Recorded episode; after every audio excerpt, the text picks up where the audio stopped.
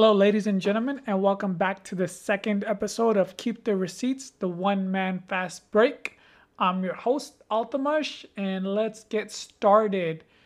If y'all kept the receipts on the last round, um, my predictions were, let's just say, not very good. I had France winning the whole thing, and they got eliminated in the round of 16 to Switzerland.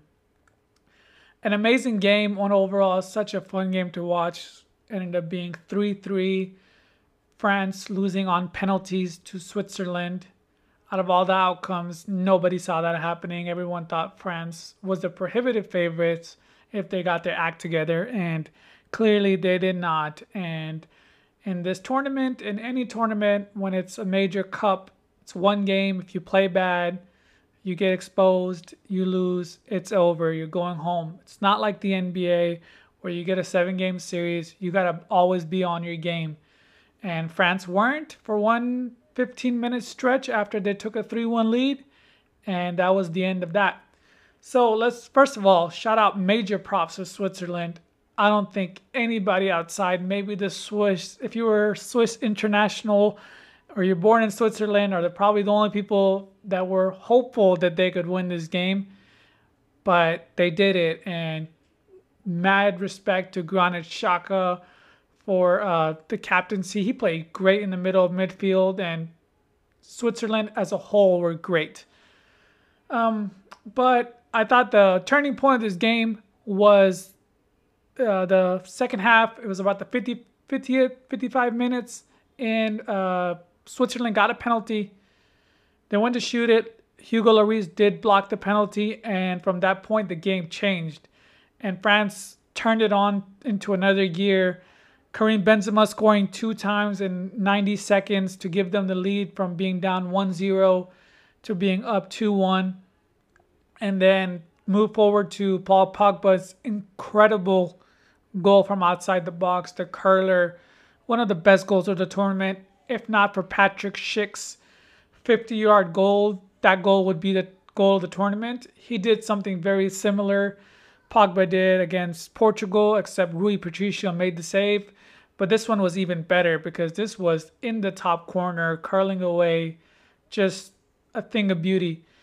But let's talk about France, right? And kind of what went wrong with France right off the bat, I mean, we talked about this on the previous episode. France were just kind of cruising through the group stage. And to me, I thought that, like, you know, that meant, hey, when the lights are bright and it's a knockout tournament, they're going to turn it on and beat France.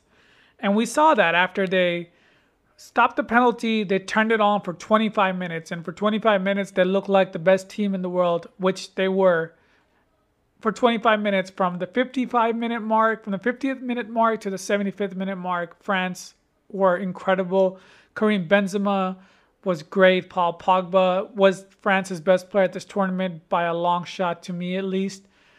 Um, but they turned it on and they looked like they were going to cruise to a win. They were up 3 1 with 15 minutes left. And they blew that game. The defense was atrocious. And it was an overall very, very sad, disappointing run for France, especially because they have just on the back of winning the World Cup. This was the tournament that they wanted to win. They were in the final in the last tournament in 2016, and for them to get uh, be eliminated in the round of 16 is very disappointing. So, I mean, the biggest thing obviously everyone's going to talk about is Kylian Mbappe. He did not play well at this tournament and he's only 22 but you know when you're the star player and everybody compares you to the likes of messi and ronaldo and neymar and everybody says you're the next big thing which he definitely is going to be he's already really good and he's already well established he's got all the goals he's got the trophies to back it up uh, he was the best young player at the 2018 world cup as well so he's proven on the big stage and at the international stage that he can get it done but this tournament he clearly was not himself. He wasn't very good. He had one assist the entire tournament in the four games. He had multiple chances to score. Just looked like his shooting boots were not on. And he had multiple chances in this game against Switzerland to kind of end the game in regulation. And then he had a great chance in extra time. Missed both, didn't even hit the target in either of them. Um, I think this is going to be a big thing for Mbappe. It's going to really the player that everybody expects of him. You know, this is kind of a big learning experience for him. He's going he's only 22 years old. He's gonna come back. He's gonna be great. But right now it stings, and obviously he also missed a penalty that ended the game. And when he was coming up to shoot, I'm not gonna lie, I didn't I didn't think he was gonna make it just because of how everything was going for him at the tournament. Every shot that he was shooting, whether he was open or not, it just seemed like it wasn't gonna go in. And he was the fifth penalty taker, which most times gives you the glory, assuming your goalkeeper stops one. And in the case of France, that didn't happen. They did not get any stops of the five Swiss penalties, which were well, very well taken by the Swiss. And props to them for that. But then when Mbappe came up to shoot, I just had a feeling that he was going to miss. This isn't me saying I'm some amazing person at guessing, but it just felt like his body language and kind of the way the tournament was working for him that he wasn't going to score. But hey, you know, most times the fifth penalty taker gets all the glory if a goalkeeper gets to stop, you're the one out there to take that last one. And a couple other things about France, I, I felt like they just felt they'd already won. You know, they, didn't need to compete. They just that's what they felt at the all the, the entire tournament. They just felt like, hey, we're the world champions. We can just turn it on and we can just beat anybody. And Swiss, the Swiss are gonna roll over and just let us beat them. And clearly that wasn't the case. The Swiss came to play. They scored two goals in the last 15 minutes against the world champs to force extra time. So in itself, that's an incredible feat. Had they lost, nobody would have looked at Switzerland as a disappointment. That was heroic of what they did, and the fact that they ended up actually winning in penalties and now are through into the quarterfinals is a great accomplishment in itself. And lastly, did want to talk about the defense. The defense was not great. They gave up three goals to Switzerland. The defense overall just was very shaky, and Rafael Varane just kind of looked out of place. Lucas Hernandez going down with the injury definitely did not help France's case. They they usually play a back four, but for the round of 16 game, they had to run to a back three, and Lenglet came in for Lenglet came in to play in the middle of the three, with Varane on the right and Kimpembe on the left, and it just didn't work out. They were very leaky. It seemed like Switzerland had a couple opportunities. They had a shot right at the end of the game to win it, but the Swiss player did not control the ball. And then in regulation, same thing on the other end. Right after that stop, uh, Kingsley Coman had a chance to win the game, but he hit the crossbar with his volley. Overall, just as a fan watching, such a great game to watch. So many storylines. France were down 1 0 right off the bat, so they had to turn it on. And then them taking the lead, everyone thought it was over. Then Swiss came back, and then obviously went into penalties. And penalties is just a it's a lottery, right? Some days you you guys are on and you make all of them, and then sometimes hey, you know, you miss, and it's very difficult to, you know, it's you don't anybody can win at any given time in a penalty shootout. So it's it's kind of how the cookie crumbles, and France are out. And so, of course, if you kept the receipt on that one, you know, throw that receipt away. Don't keep that one. Keeping with the theme of bad predictions in this podcast, uh, I did want to cover the England versus Germany game, which I thought was going to go a completely different way, and it did not. Yeah, Germany did not look great, and England did what England keeps doing. Doesn't look pretty, it doesn't work for most of the game, but they got the job done and they won 2 0. Goals by Raheem Sterling and Harry Kane to finish off Germany and kind of end the Jogi Löw era, which I think that should have ended in 2018 after they flamed out and got eliminated from the group stage in a group with South Korea and Mexico, and the fact that they did not qualify out of the group was an embarrassment in itself. And Jogi Löw was able to stick around for one other tournament, which was this one, and they didn't play great, and they lost to England, which I overall I did think were overall a better team than Germany. This is one of the weakest Germany teams in probably recent memory in the last 20, 30 years. Just from a strictly point of the great players are getting older. Thomas Muller, Toni Kroos, Mats Hummels, you know, Jerome Boateng is off the team, but that's kind of that team that won the 2014 World Cup. A lot of those players are really old and over the hill in terms of international play. So the new wave is coming in with Kai Havertz, Werner, Serge Gnabry, Leroy Sané. You know that that group is kind of coming to their own, and they will probably definitely be better at the next major tournament, which is the World Cup next year in December. So they got about like what 15, 16 months before that starts up. Um, yeah, Germany were very poor. Um, I think the biggest problem was they didn't take the chances that they got. There was in the beginning of the game, Timo Werner had a chance, and kind of part of the course for Timo Werner this year didn't take it. He had a great opportunity right in the beginning. Jordan Pickford, Jordan Pickford made a good save, but Timo Werner's got to score that. He was he should have just chipped the ball over the goalkeeper. Easier said than done, but he's a world class striker, and you expect him to be able to put that ball away.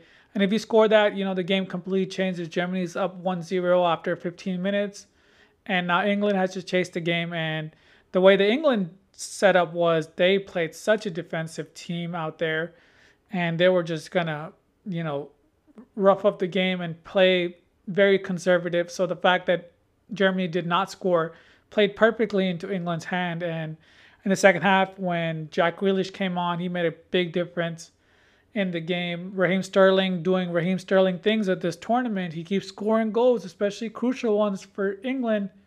Did it again, went up 1 0, and then Jack Grealish with a real nice cross to Harry Kane to put the finishing touches on Germany and advance England into the next round where they will play Ukraine, which was also a surprise. I, I thought Sweden was a better team, but Sweden with the red card, and they were able to get it. They got eliminated by Ukraine. So, and like I said, the winner of England Germany has a real good chance to get to the finals. And now England, they haven't conceded a goal this entire tournament, and it's not pretty, but they keep just moving, tracking along, getting W's you can't complain if you keep winning. So whatever method Gareth Southgate is going with, it seems to be working. Ukraine is obviously not a toughest opponent as Germany, but the way this world, I mean, this Euro Cup is going, there's been so many upsets, so many surprises. Switzerland, obviously, you also got Czech Republic in the quarterfinals, and the big, the group of death. None of the group of death teams are in the quarterfinals, which is crazy to think about. Portugal got eliminated, Germany and France, all of them got eliminated. So Hungary shouldn't feel so bad. They didn't get out of the group, but the group really didn't do anything. And that was the biggest surprise of this tournament so far is that the group of death all died, I guess. And lastly, I did want to cover the game between Portugal, Belgium that at least out of all the terrible predictions I made, in the last episode. That one I got right. I did predict that Belgium would advance against Portugal just because I felt they had a better team. And man, I got to give props to Romelu Lukaku. He was amazing. He did not score a goal, but his hold up play against Ruben Dias and Pepe was amazing. He's slowly he's coming into his own and he's already there and he's a top world class striker. He's up there with the Lewandowskis and the Kanes, and everyone's got to give that man his props. They won uh, Serie A this year. Inter Milan did, and Romelu Lukaku was one of the top scorers for their team. And lastly, I did want to talk about that Thorgan Hazard goal, one of the best goals of the tournament, and that is definitely worthy of a match-winning goal for any game ever. The way the ball swerved was incredible. I don't know if he meant to do that, but you got to give I assume he did. And you know, Rui Patricio was kind of in no man's land. The ball started started to the left, and Rui Patricio moved to the to his right, and then the ball swerved all the way to the right to Rui Patricio's left, and it went to, into the side netting, and just a great goal, and one that is worthy of a match-winning moment. I guess the biggest concern now for Belgium going forward is the health of Eden Hazard and even more the health of Kevin De Bruyne. They both went off for injuries. Kevin De Bruyne for his ankle injury, and Hazard looked like he had like a pulled hamstring or he had hamstring tightness. Luckily, they were able to hold off and win 1-0 against Portugal. But I think the biggest test is coming up. They're going to be playing Italy, who look like probably the favorites now that France is out and just the way Italy's been playing overall. Their defense is solid. They're scoring a lot of goals. Very different than prior Italy teams, which were more defensive, which were more drag out games. this Italy is with Roberto Mancini, Ciro Immobile. They're going out there. Lorenzo Insigne. They're going out there to score goals, and that's a scary side with Italy because everybody knows their defense is solid, and they hadn't given up a goal in like 1100 game, 1100 minutes uh, in competitive games, which was breaking, which was broken by Austria.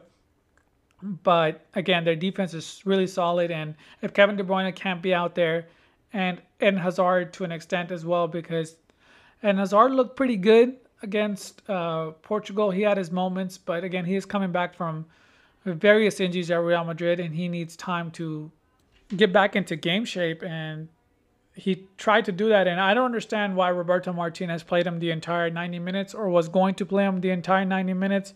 He really should have taken him off after 60, 65 minutes and ended up costing him. And, and Hazard had to come off for hamstring. But if Belgium is healthy, I think that they have a good chance against Italy. And the winner of that game, most likely, I don't want to say it will probably be the winner of the entire tournament, or at least get to the finals. And that will be a great game to look forward to this weekend. Lastly, going forward, it's just it's eight teams left, and the tournament has been full of surprises, so you really can't predict what's going to happen. The heavy favorites are having trouble with the uh, teams that are, you know, fighting and scrappy. So it will be great entertainment for the next week. And uh, obviously, the final is on the 11th, uh, which will be next Sunday. And this will wrap up this episode. Hopefully, after the round of quarterfinals. I'll plan on recording another episode and kind of covering the Euro Cup. The Copa America is going into the quarterfinal stages as well, so definitely looking forward to covering some of that as well. And as Messi tries to get his first international trophy, Brazil looks really strong, as they usually do. And Messi is a top goal scorer at the tournament, so he's kind of got his shooting boots on. This might be one of his last chances to win any tournament with his country, which he's never done before. So that will be a very intriguing storyline coming down the stretch as that tournament wraps up as well. And I'll wrap up this episode. And on that note, I'm out.